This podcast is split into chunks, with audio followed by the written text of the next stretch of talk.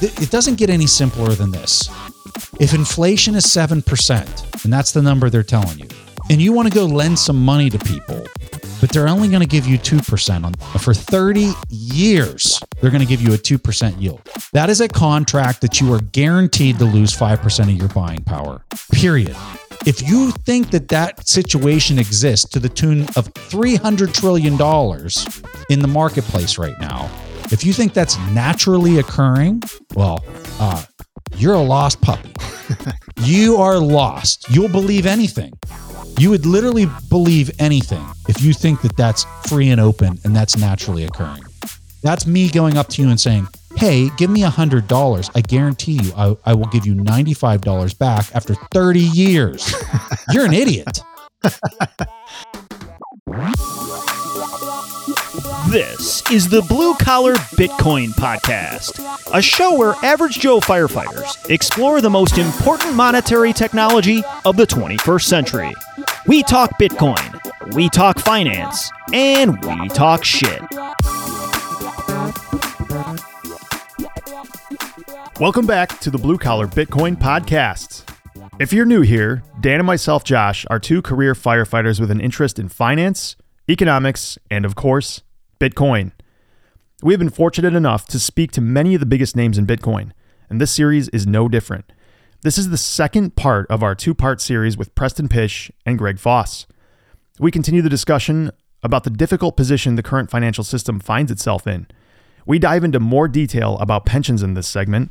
We do want to impart that although you may not be involved in the specific pension that we speak about, this information is still relevant because the recommendations that Pysh and Foss make can be used in your own portfolio. Our pension is a very typical, quote, balanced portfolio with 65% equity and around 30% fixed income. With that in mind, we believe that the institutional portfolio that these gentlemen recommend, say between 1 to 5% Bitcoin, could have a meaningful impact on the long term trajectory of the fund and its overall health. We would highly encourage you to follow both of these gentlemen on Twitter as they produce pure signal. You can follow Preston Pysh at Preston Pysh and Greg Foss is at Foss Greg Foss. And as always, you can follow us at blue underscore collar BTC or send us an email at blue collar Bitcoin podcast at gmail. Lastly, we are stoked to be sponsored by CoinKite, producer of the Coldcard, the Block Clock, and the Open Dime. Coldcard is the most robust, most secure hardware wallet in existence. The Coldcard is the digital equivalent to storing your Bitcoin in a Swiss vault, six stories under a mountain, with nuclear blast doors. Other wallets have physical attack vectors that Coldcard is designed to prevent. You may think that the Coldcard is too advanced or difficult to use, and this is simply not true. In its most basic USB setup, it is simple, easy, and still maintains the best security in the industry. Coldcard is the industry standard and the way we at BCB plan on holding generational wealth. CoinKite has just announced a new version of the Coldcard, the Mark IV. It's available for pre order now, so if you're interested in buying a Coldcard, we would highly recommend you get the new Mark IV. If you decide to order one and you'd like to get a 5% discount, don't forget we have a discount code. Our discount code is BCB. That is BCB, Blue Collar Bitcoin. All views and language expressed by the hosts and guests in this podcast are solely their personal opinions and do not reflect their employers or organizations they are associated with. Do not treat any of the content in this podcast as investment advice or as an inducement to follow a particular strategy. This podcast is for entertainment purposes only.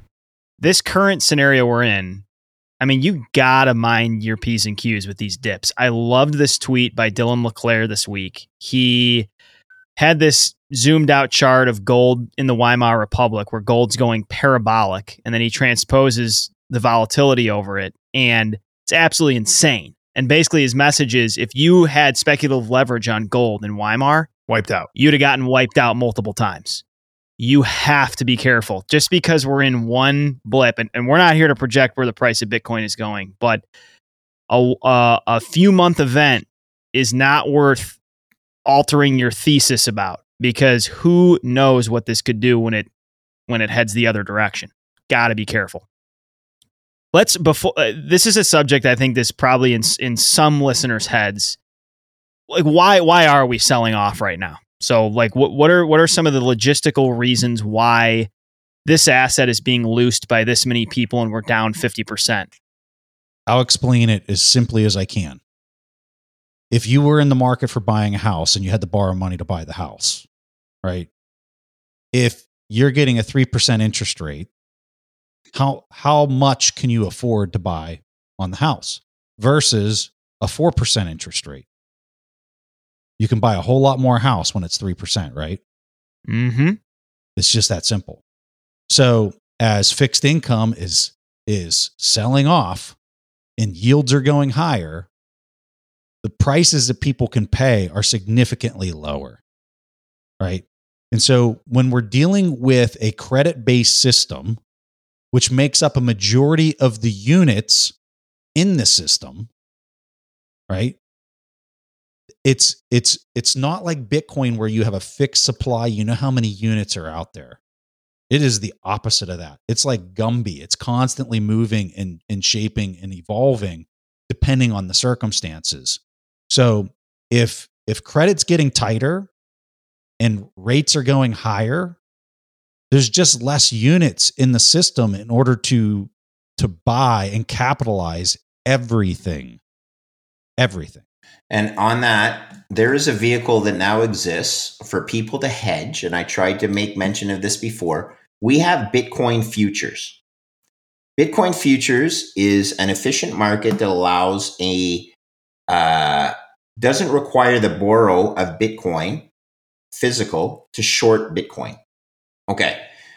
We have an instrument that allows people to short Bitcoin without having to borrow it and who are the people that are likely to want to short Bitcoin right now? Well, there's natural hedgers. I tried to mention them before. Imagine you own Bitcoin mining stocks and you're trying to play the delta, meaning the trading, the trading uh, parameters versus Bitcoin stocks, uh, Bitcoin mining stocks, and Bitcoin the underlying. Well, you might take a short position in Bitcoin futures against your long position in Bitcoin stocks, Bitcoin mining stocks. Coinbase would be something like that as well because Coinbase trades pretty well in line with how digital assets trade, which trade on top of how Bitcoin trades. But think of all the digital assets in the world that are true securities. Okay. Bitcoin is not a security, but every single other altcoin in the world is a security. Therefore, it's like an equity they need to hedge their equity exposure in a beta base against Bitcoin. They can now do it by shorting Bitcoin futures. Okay. All of this means there is more sell pressure on Bitcoin than there ever has been in the history of Bitcoin's 13 years. Not to mention, you get the guys who are long equity and think there's a correlation directly between Bitcoin as a NASDAQ stock and other equities. So they go and short Bitcoin. All of this adds to the pressure that's available in the market, pushing down the price of Bitcoin. It's a natural reaction, more sellers than buyers. Over time, they will have to reverse their position. And some of them may get too fancy by a half and realize, you know what? I actually sold something that I should be buying because it's my insurance. So I'm not predicting where the future is going. I'm just telling you why the correlation with risk off exists because big big money currently believes that that's the way you should trade Bitcoin. Interest rates and all of that which Preston mentioned, absolutely the components of that. But right now there is an instrument called Bitcoin futures which allows efficient selling of Bitcoin without having to borrow it meaning in a traditional short sale, you have to go out and isolate or uh, borrow the shares or the security, pay for the borrow and short it because that's how markets work. It's not called sh- naked shorting, but mm-hmm. Bitcoin futures allow you to do it much more easily. It's a short term hurdle for us, you guys everyone's going to be upset. Oh my God, you have to hate the shorts. No, I don't hate the shorts. Because I They're giving honestly you- believe. They're giving you huge opportunities. Yeah. Thank you. I think you're totally Thank 'em. right, Preston. Thank you, Mr. Shorts. And by the way, when you have to run for cover, it's called this thing a gamma squeeze. I've tried to describe it in my Bitcoin magazine article as to why Bitcoin is the most perfect option I've ever seen in my life. But this could be a face ripping rally on the other side. I'm not going to tell you that's going to happen, but I'm confident that over time, fingers crossed that all our financial markets exist in 20 years from now, people will realize that Bitcoin is the most perfect instrument ever created to hedge the uncertainties of a fiat based central banking system. Man, oh man, the price right now, I couldn't tell you whether it should be 30,000, 50,000, 70,000. It's all a rounding error compared to where it could go. Here's what I'm going to tell you. Most of your listeners are from the future. And when they're listening to this conversation five years from now, okay, they're going to laugh that these are the numbers we're saying. Yeah. That they are. Preston, in your mind, what are some things to look out for in 2022? I'm not looking for outright predictions here, but we're we're uh, they haven't done anything yet. The Nasdaq's down 15%, and they're calling for what three or four rate hikes in 2022. They plan to continue going in 2023. They're gonna stop the QE. I mean, what what do you actually see playing out here in the short midterm, or what are some things to look out for in your mind in the in the coming months? I'll I'll say this for Bitcoiners in, in particular. Um, this price can go lower. And it can go lower because you just have you the the monetary units that you're measuring it against in fiat terms uh, can can get totally impaired because most of them are credit and credit is a promise and credit can blow up. Um, so if that happens, like for example, if the if the Nasdaq, I think it's down like 15% right now, if the Nasdaq went down another 15 or another 20%, I would suspect it'd be a pretty painful drop in Bitcoin from where we're at right now for people that are, you know, looking at the performance in in that light. I would tell you it's a massive buying opportunity. Um so don't be surprised. Like just expect the, the expectation needs to be insane volatility to the upside, to the downside, all over the place. Um, and it's not going to have any type of rhyme or reason based on like reality. That you're going to see the market throw these massive emotional swings.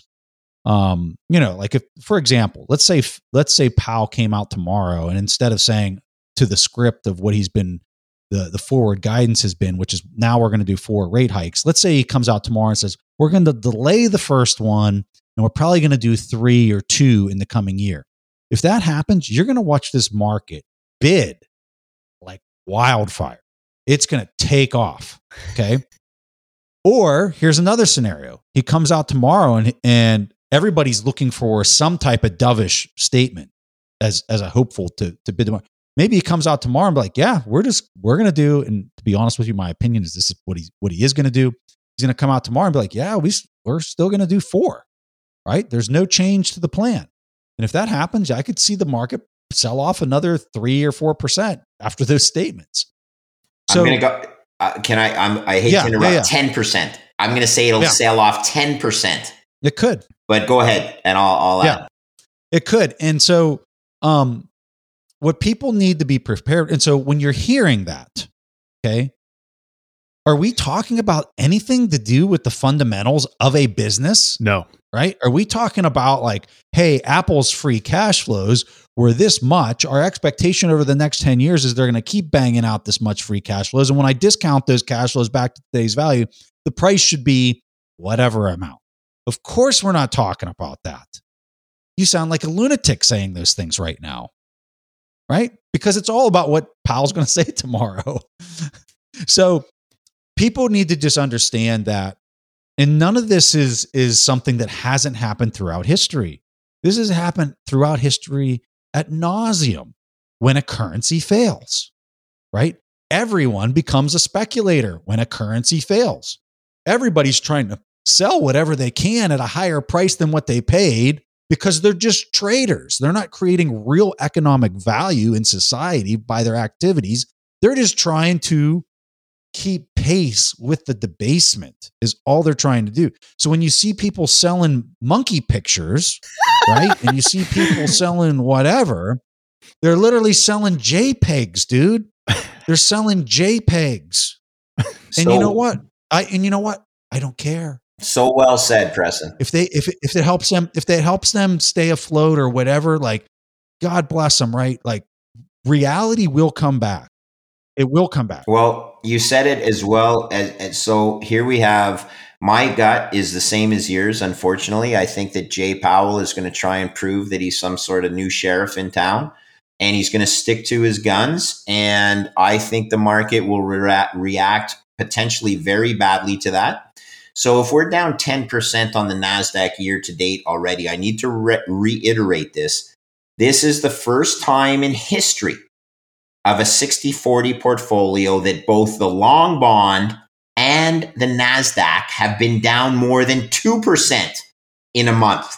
We're talking about the long bond being down 6% and the NASDAQ being down 15% in one month. Gentlemen, as pensioners of very proud first responders, you've given up one full year of return in one month. And it ain't getting better. Okay. I think Powell does not fold tomorrow. I think the market potentially reacts very badly.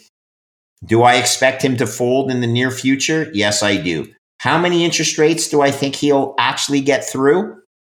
If he's calling for four to six, I think he gets through less than two. Okay. Personal opinion, nothing more than the mathematics of a declining pension fund and a populace who looks at the president and says, I don't get this. My pension fund was fully funded six months ago, and now it's down and unfunded to the extent that I may not be able to count on my defined benefits as defined by my pension plan, right?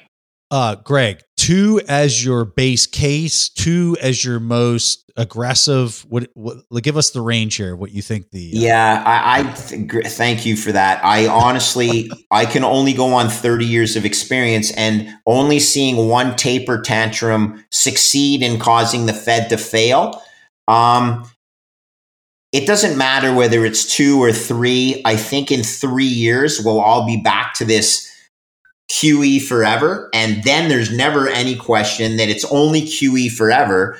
Bonds are the most horrible investment that ever could be made in the history of mankind. Equities are the only thing that are going to skate you out of traditional assets. Equities will skate you on side in your pension. Hopefully, people will realize that there's other assets like Bitcoin that can add to the portfolio. But the truth is, Preston, we're going to be resigned to a continuous quantitative easing, which keeps the Ponzi or you know, there is no taper because you can't taper a Ponzi. The math is pretty simple. When are they saying they're going to do their first hike? March. So by the trend, the uh, one year alone is based on its trend should be at one percent by March. Well, one one rate hike. So four rate hikes equals one percent. Because if you assume a 25 basis point rate hike each time, but don't forget that that will translate to the rest of the curve. Here's the big problem. When the two year yield exceeds the 10 year yield, six out of six of the last recessions have been called by an inverted yield curve. Okay. When this two year yield exceeds the current 10 year yield, which is 1.8%, That's the big one to watch. that's the one to watch. The Fed, everything's off the table because basically the markets are telling you we're going into recession. And if Yep. you think things are bad when you have quantitative easing in a debt spiral, try and stomach a recession in a debt spiral. Things implode. And again, we know the solution. The solution is quantitative easing. It's not a bad thing. It just means don't store your money in fiat currency. That is the dumbest thing you can do. Store your money in a savings account that includes hard assets And by the way, the best hard asset ever created by humans is Bitcoin. That better be a piece of your hard asset store of value savings account. Your checking account, you know, that's where your bonds are. That's where you're, you know, I'm afraid, look, anyone who owns bonds, you guys have made a horrible trade. You are going to suffer the consequences of a fiat contract. That's what a bond is a fiat contract that is programmed to debase. Full stop. So just for me to like go back to the the one year of being at 1% in March potentially, why that's important. Typically your federal funds rate compared to the to your one year is about 20 basis points, maybe like 40 basis points if it's really separating you would literally be at a 100 basis point spread by the time they raise rates for the first time. So they are they're acting like they're really aggressive here and that they're like they're going to do something really aggressive here in 2022. But the fact of the matter their actions are screaming the exact opposite. Like so that's the language. So that's the language that we're looking for tomorrow, guys. And and yeah. you know, let's bring this back to first of all, you know what was great in some of the questions that were sent out when you guys uh, highlighted this this video and and this guy is from Oregon and he's a firefighter and he's like I don't understand any of this but I'm going to tune in. So let me say it for those guys that are tuning in. You have an obligation as a money manager, a fiduciary responsibility for every money manager, with the exception of Peter Schiff, to actually manage risk according to uh, your best fiduciary responsibility, meaning you're supposed to make trades that will allow your unit holders a chance of earning a return. This is where the interesting future comes, guys. Keep pushing those buttons. If the entire world gets to a 5% allocation in Bitcoin, Bitcoin price is over $2 million a Bitcoin. And that's not because I want the whole world to get to a 5% allocation. That's just the way the mathematics work. And it becomes a self fulfilling prophecy. And Bitcoin will solve so many problems, not just for pension plans, but for also for less privileged people in the world. You know, there's a lot of them. They don't have bank accounts. They're not privileged like us North Americans who live in a G7 country and we have the privilege of uh, government support, we have the privilege of banking. This is about an asset that will change so many lives, including potentially the lives of pensioners. I'm going to take it one step further. I have given a presentation to 45 Canadian politicians on Bitcoin. Thank you to Jeff Booth for opening some of those doors. I will tell you within the last three days, I've had calls from five different members of parliament in Canada trying to figure out how to move to this store of value that works within a checking account system. This is extremely positive, and I pray that it's not too little too late for Canada. But if Canada does it, Look out, world, because the rest of the world will try and do the same thing. And Canada probably won't be the next country to announce they own reserves in their central bank. But I'm pretty confident before the end of this year, there will be some substantial announcements from major nations that announce they own Bitcoin. And then it's game on, right? This is about an asset class that will also help your pensions and also help the world. Win win. And that's what we want to be here positive, right? We want to promote this parallel system because the current system doesn't work. And we're all sitting on the edge of our chair listening to a lawyer. Isn't this hilarious? A lawyer who is running a central bank, a guy who probably never passed Calculus 1. Almost 100% certain he doesn't know what a derivative is a pure derivative and a physics derivative. This is not the person you want in charge of the world's most important central bank operation. Yet, that's what we're dealt with. And we have to try and help the world stick handle out of this, uh, you know, telephone booth, right? We're stick handling in a telephone booth right now. At the hour and 15 minute mark here, I like this idea of let's round towards home by zeroing in a little bit on the topic we've hinted at repeatedly in this, uh, which is pensions, and part of the reason we we brought you on. Maybe before we unleash you two hyenas on this carcass, uh, Josh, you want to say a couple words here? Josh is on our pension board has a decent grasp of our situation, which I think is an archetype for a lot of other firefighter pensions and, and pensions in general. And obviously, this is a subject that's near and dear to our heart. So, I think first of all, people listening should understand that this pension portfolio is very, um, it's not controversial at all. It's basically what every money manager would recommend. Even though we're talking about our specific pension, this uh, information would be useful for anybody running their own portfolio because generally this is what you're going to hold. I was looking through a couple things, and this so generally this is a 60% equity, 30% bond exposure setup. So it's less bonds than you would expect, probably 10% less. This was just taken over by a new manager. So things are still kind of up in the air, but that's generally the construction of this. So there's a couple of things from this actuarial study I wanted to bring to your attention because it's interesting. So they had an entire uh, section about inflation and their inflation expectations for the next 10 to 20 years they actually lowered their inflation expectations from 2.5% to 2.25%, which I thought was interesting. And they backed that up by having 24 different um, managers give their opinion, and then they took an average of that, which um, ended up being 2.25%, which I think is, we would all agree is laughable. Number theatrics. How do you even respond to this? I don't know. I, I actually I didn't even I looked at this the first time like a week ago, and I was jaw agape, realizing this is going to be so fucking far off. And then the expected return for this portfolio, which is 60 30, with another, the other 10% is real estate and uh, infrastructure, which I'm assuming is energy. Again, this is all new. They haven't even given us like the breakdown of um everything exactly.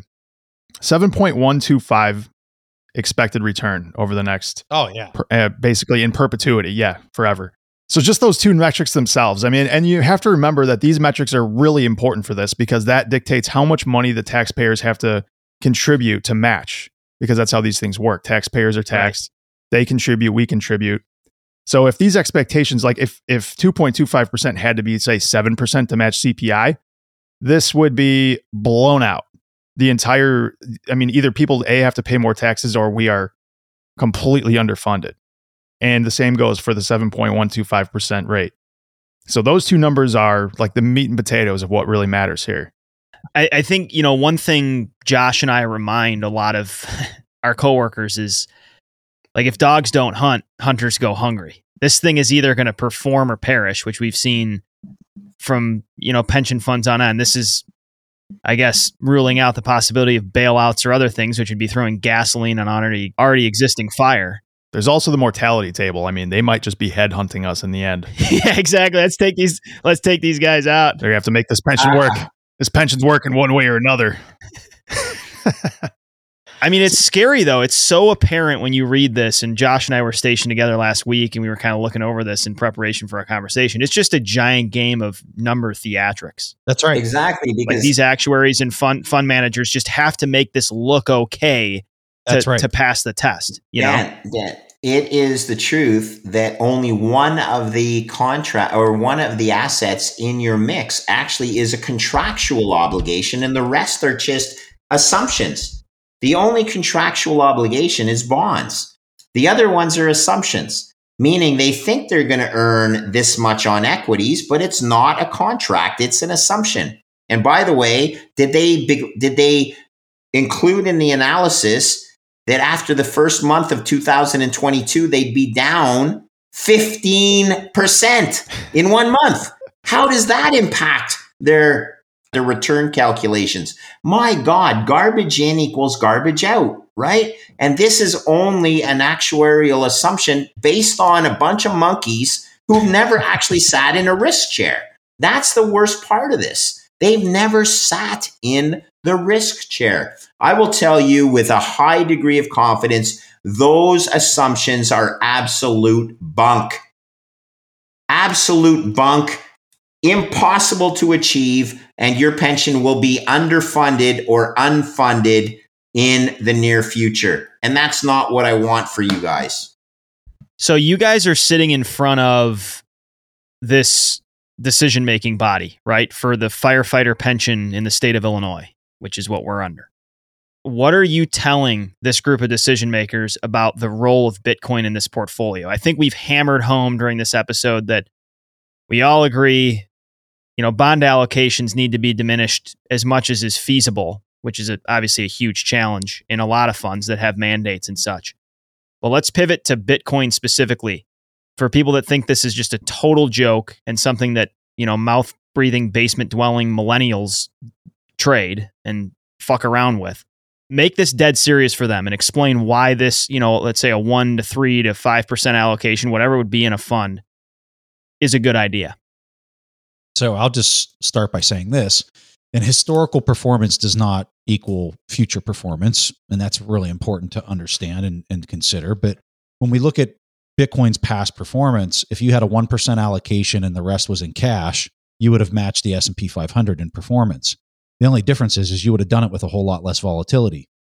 Um, I suspect, based on the based on the numbers, that that trend is going to persist into the future. Um, if it does, just taking a small position, if you don't have the conviction, back to what I was saying earlier, I think is really important. And by having a small position, I think what you're going to do is you're going to force yourself to educate yourself on what this is, why it's important. Um, if a lot of the stuff that we were talking about during this conversation didn't make any sense to you or just sounded like a bunch of jargon, um, by having a small position that's somewhat meaningless relative to everything else you own, that you're not even going to really notice uh, in your portfolio, but it's going to force you to learn more. I think is is worth the price of admission uh, to dig into this and to read as much as you possibly can, because there's no way us sitting around and talking about something for an hour, hour and a half is going to provide you enough information that you need to know to fully understand what it is that you own right now or what you might be taking possession of. Um, so I would I would I would leave it at this. Be skeptical. Don't trust what we say. Learn on your own. Read as much as you possibly can about some of the ideas that we've highlighted on the show and uh, develop your own opinion as to what you believe or what you don't believe. And uh, start off small work your way if you start gaining a lot of confidence and i would emphasize this people as they start to learn get really excited and sometimes they overdo it especially when you're dealing with something that has a historical volatility of 60 to 70% mm-hmm. on an annualized basis take it slow get get get your feet wet understand what it is you own so you can actually have the conviction to to hold on to what it is that you have because that what i just heard on the pension fund thing here that you guys got i mean what a disaster. what a disaster. I'm, I'm, I'll, I'll uh, it's consoling. chime in. Well, no, it's, it's actually, so why did they use, why is the, uh, is the, uh, forecast for inflation 2.25% amongst That tells you everything experts? you need to know. Exactly. Because it makes the math work, right? That's right. the only number that makes the math exactly. work. So they need it to come down that low. Mm-hmm. So, you know, building on what Preston said, I, you know, look, I'm no expert, but I've survived 30 years in risk markets. I will tell you categorically that I believe Bitcoin to be the best asymmetric trade opportunity I have ever seen in my 30 years of managing risk. Does that mean I'm right? No. But the probability and the possibility on an expected value basis of Bitcoin achieving extreme returns for a relatively low level of risk means you need to have some exposure. And you your pension fund may not be the one that changes the uh, the balance, meaning it'll be a lot easier for you guys to get your pension to allocate to uh, digital assets and hopefully Bitcoin as the most important digital asset if a big pension like CalPERS did it, right, guys? Let's be honest. The way that pension funds are managed is by looking over their shoulder and seeing what do the big guys do. It's called the theory of agents. It's about not wanting to bring attention to yourself by being outside of the consensus. But BlackRock just announced a fund which is basically a digital assets ETF. The largest asset manager in the world, approximately $10 trillion of assets, AUM, announced that they have a silo that will be digital assets ETF. So has Fidelity. Well, they're not doing this because, well, they're doing it because they're going to make money, but they're also doing it because they have pressure from their uh, unit holders to offer that silo, meaning that asset class within their traditional portfolio.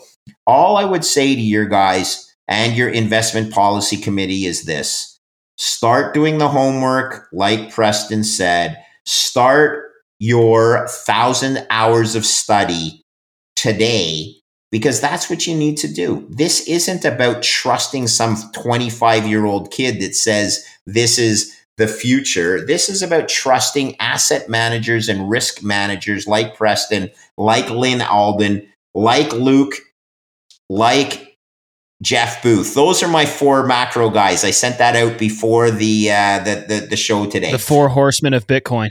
I would put that global macro group up against anybody in the world, anytime, any day in terms of how to properly manage risk. And none of them to a person would say, I'm 100% in Bitcoin. Is that fair, Preston? Not That's even absolutely friggin' close. But they all would also say, not 0% in Bitcoin either. And therein lies the fine tuning of this whole process. Education, to get exposure to an asset class, which allows you to reduce the overall risk of your portfolio and maintain the same level of return, or alternatively, keep the same level of risk and increase your return. Same thing I dealt with 20 years ago in trying to bring high yield bonds to Canada. There was one client that was doing it in Canada. And 20 years later, every single asset manager in Canada has a silo for high yield bonds. 20 years from now, every single asset manager in the world will have a silo for Bitcoin. It's the way things work. Yeah. At first, a couple pops happen in the microwave, and a minute later, the bag is full of popcorn. We had Houston, Houston firefighters pension. Hat tip to them. They took an allocation in Bitcoin you know, these dominoes are going to start to fall eventually. And even if, you know, if all these funds start taking a 1% position, this is where it gets kind of weird with the math when you see big money entering like this. I mean, it can happen pretty damn quick, even if they're taking tiny allocations. Well, we saw the math, right? We saw the math. If you do 5%, if everybody in the world took 5%, well, there's 900 trillion of total global assets, financial assets. 5% of 900 trillion is 45 trillion. 45 trillion divided by 21 million is over $2 million of Bitcoin. That is the mathematics that if the entire world gets to a 5% allocation. What would that take yields to on fixed income? If that if a lot of that comes out of fixed income? Yeah, great question. You know, um, it doesn't have to though, because total fixed income or total debt is 400 trillion, right? So we're only talking about 10% coming out of debt. Um, so the yields would be higher, but yeah, but not much. No, I agree. So this is the solution, guys. This is the fiat solution as your as your checking account and Bitcoin as your savings account. So so here's my point with that, right? If that massive amount of buying power that he just described pours into Bitcoin, right? And it and some of it comes out of fixed income. And it only makes the yields slightly go up from where they're already at. And you're still getting inflation prints in excess of 7%, right? There's a whole lot more to come. The floodgates are just, those are cracks in the dam and the water's just kind of squirting out. It hasn't even broke, right? Because when it breaks, the spread is removed. that negative 500 basis point spread is removed. So, like, I, I I've said this a few times on other shows. The printing has already happened.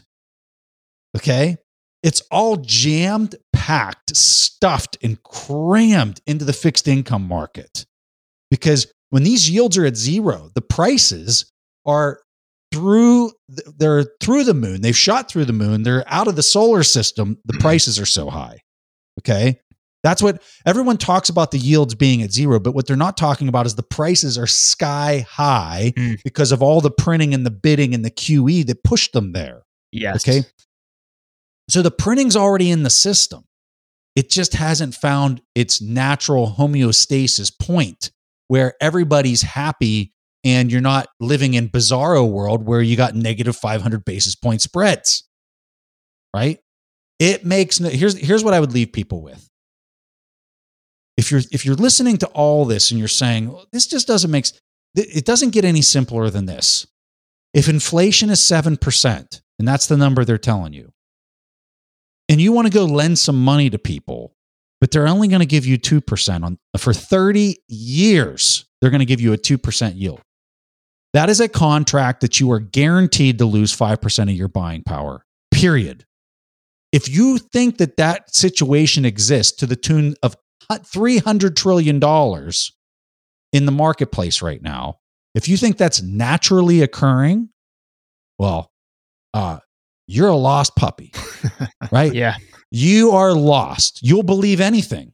You would literally believe anything if you think that that's free and open and that's naturally occurring, right? Right. Because that's me going up to you and saying, Hey, give me a hundred dollars. I guarantee you, I, I will give you $95 back after 30 years. You're an idiot. Actually, it's more like sixty-five dollars, Preston, but that's okay. you're because, Yeah, it's like it's it's the worst mathematics that that that could possibly be, It is 65. It- and and like, and, it's and insane. it is insane, and this is why uh, we need to start, uh, you know, going out and, and telling the truth. And you know, then you have other guys that'll defend it as a trading mechanism or a tr- oh, I don't want to own bonds for thirty years, but I want to play the next price spike or price lift because of uh, you know QE and everything, and that's just wrong. because I'm good at finding dummies and I can sell to a bigger dummy than me. Well, there you go. And bonds are a fiat contract. This is what Preston said so nicely. You don't mess with it. It's only math, right? It's a fiat contract. There's no subjectivity to it.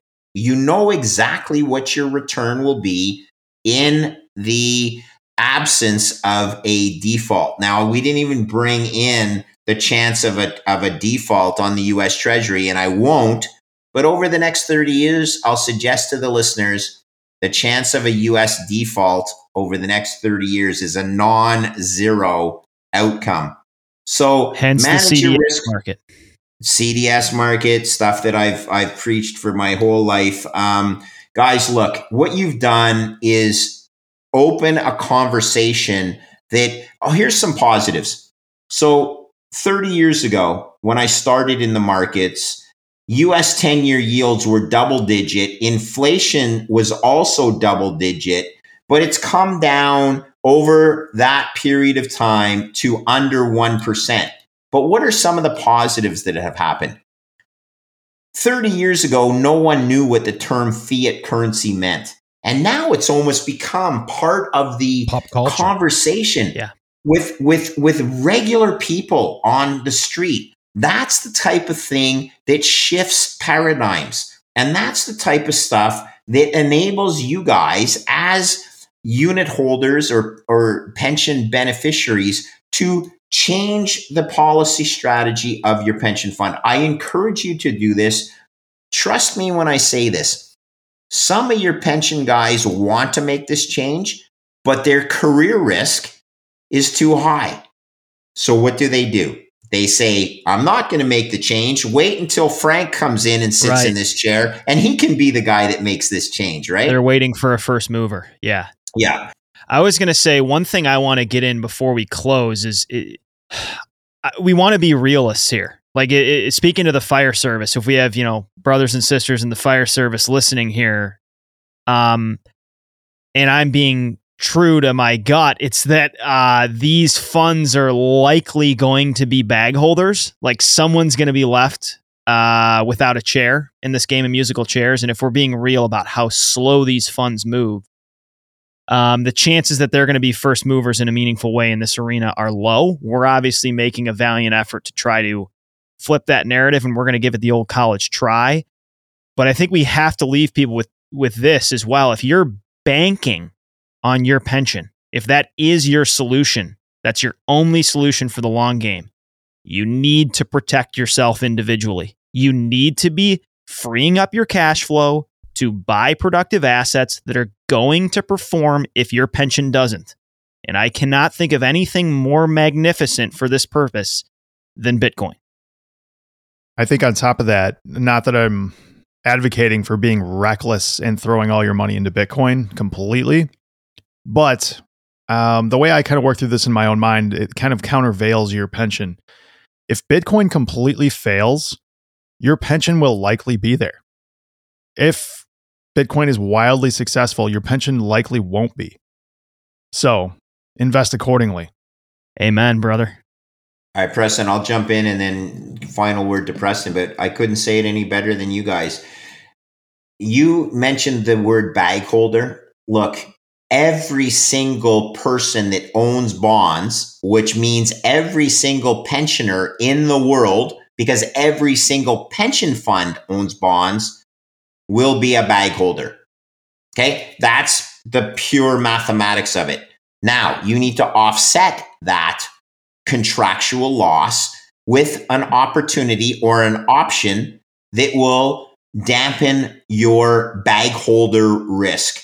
And the best instrument I have seen in my 30 year career is the asymmetric return opportunity of Bitcoin pure and simple. I have never seen a more magnificent asymmetric return opportunity. And it's funny that people are getting upset that it's gone from 60 down to 30,000 US per coin when in fact I think it's worth 2 million. Like do the math and understand what 60 down to 30 means. Zero. It's a rounding error. This is an opportunity to create or preserve generational wealth by taking a 1 to 5% weighting in an asset that could make your career. Why? Because asymmetric trades define careers. And you don't get them that often, you guys. I promise you, in my 30 years, I've seen two of them. And this is the best one I've ever seen. It's called Bitcoin. Don't overthink it. Do your research for your children. Over to you, Preston. I don't really have anything else to add. Um, do your own research. Don't trust anybody. Take personal responsibility for yourself because if you're relying on the government or somebody else to bail you out or to take care of you or to do their job, uh, that's that's on you. Um, um, question question everything um cold store your bitcoin you know and and and and dig in yeah dig in don't take my word for it Figure cold it store your bitcoin but hope you never have to worry about the cold storage aspect hope that there is a parallel solution that maintains the supremacy of the United States where it rightly belongs as a defender of freedom for the rest of the world. And the way you can do that is by a parallel system that ensures the US dollar currency versus the best store of value ever created, Bitcoin. The two can coexist, you guys. It's a beautiful solution. All it takes is leadership. Keep pushing the buttons. You guys are doing a great job. I'm really honored to be on your show yet again and uh, with Preston. As always, I learn stuff it's all about learning and being humble. Like, this is not an easy journey. This is not easy. If this was easy, everybody would do it. Okay. It isn't easy. This is about sticking to your conviction, understanding mathematics, and let's talk in 20 years because that's what a pension fund is. Not for 20 months, for 20 years. Right, guys? Mm hmm. Preston, Greg, cannot thank you guys enough. Appreciate your time this evening. Look forward to talking to you guys again soon sometime. Absolutely. Go Chicago. Go Chicago and Lagunitas beer. I still think it's brewed in California. Just going on record with that, okay? It's good stuff. All right. Look it up. We'll call you out on Twitter if you're wrong. How about this? No one mentioned my fat head inside this small cap, but a little call out to my friend Rodolfo on uh, CoinKite and uh, you know the little the the swag he sent me. My head is really fat, and uh, sometimes I make fat head comments, but it's only because I care. Okay, guys, this is about the future for our children. I love you guys. I love what Preston puts out, and all we can do is continue to fight for the truth, and Bitcoin is the truth. So, thanks again, and good night, everyone. Thanks, guys. Good night, gents. Thanks, guys. Thanks so much for listening into the show. If you enjoyed this discussion, be sure to like or subscribe on whatever app you're using for podcasts or on YouTube. And if you have an extra minute, go ahead and leave us a review. We are also active on Twitter at blue underscore collar BTC, and our email address is bluecollarbitcoinpodcast at gmail.com. We invite questions, comments, or inquiries of any kind. We look forward to you joining us again on the BCB podcast. Yeah.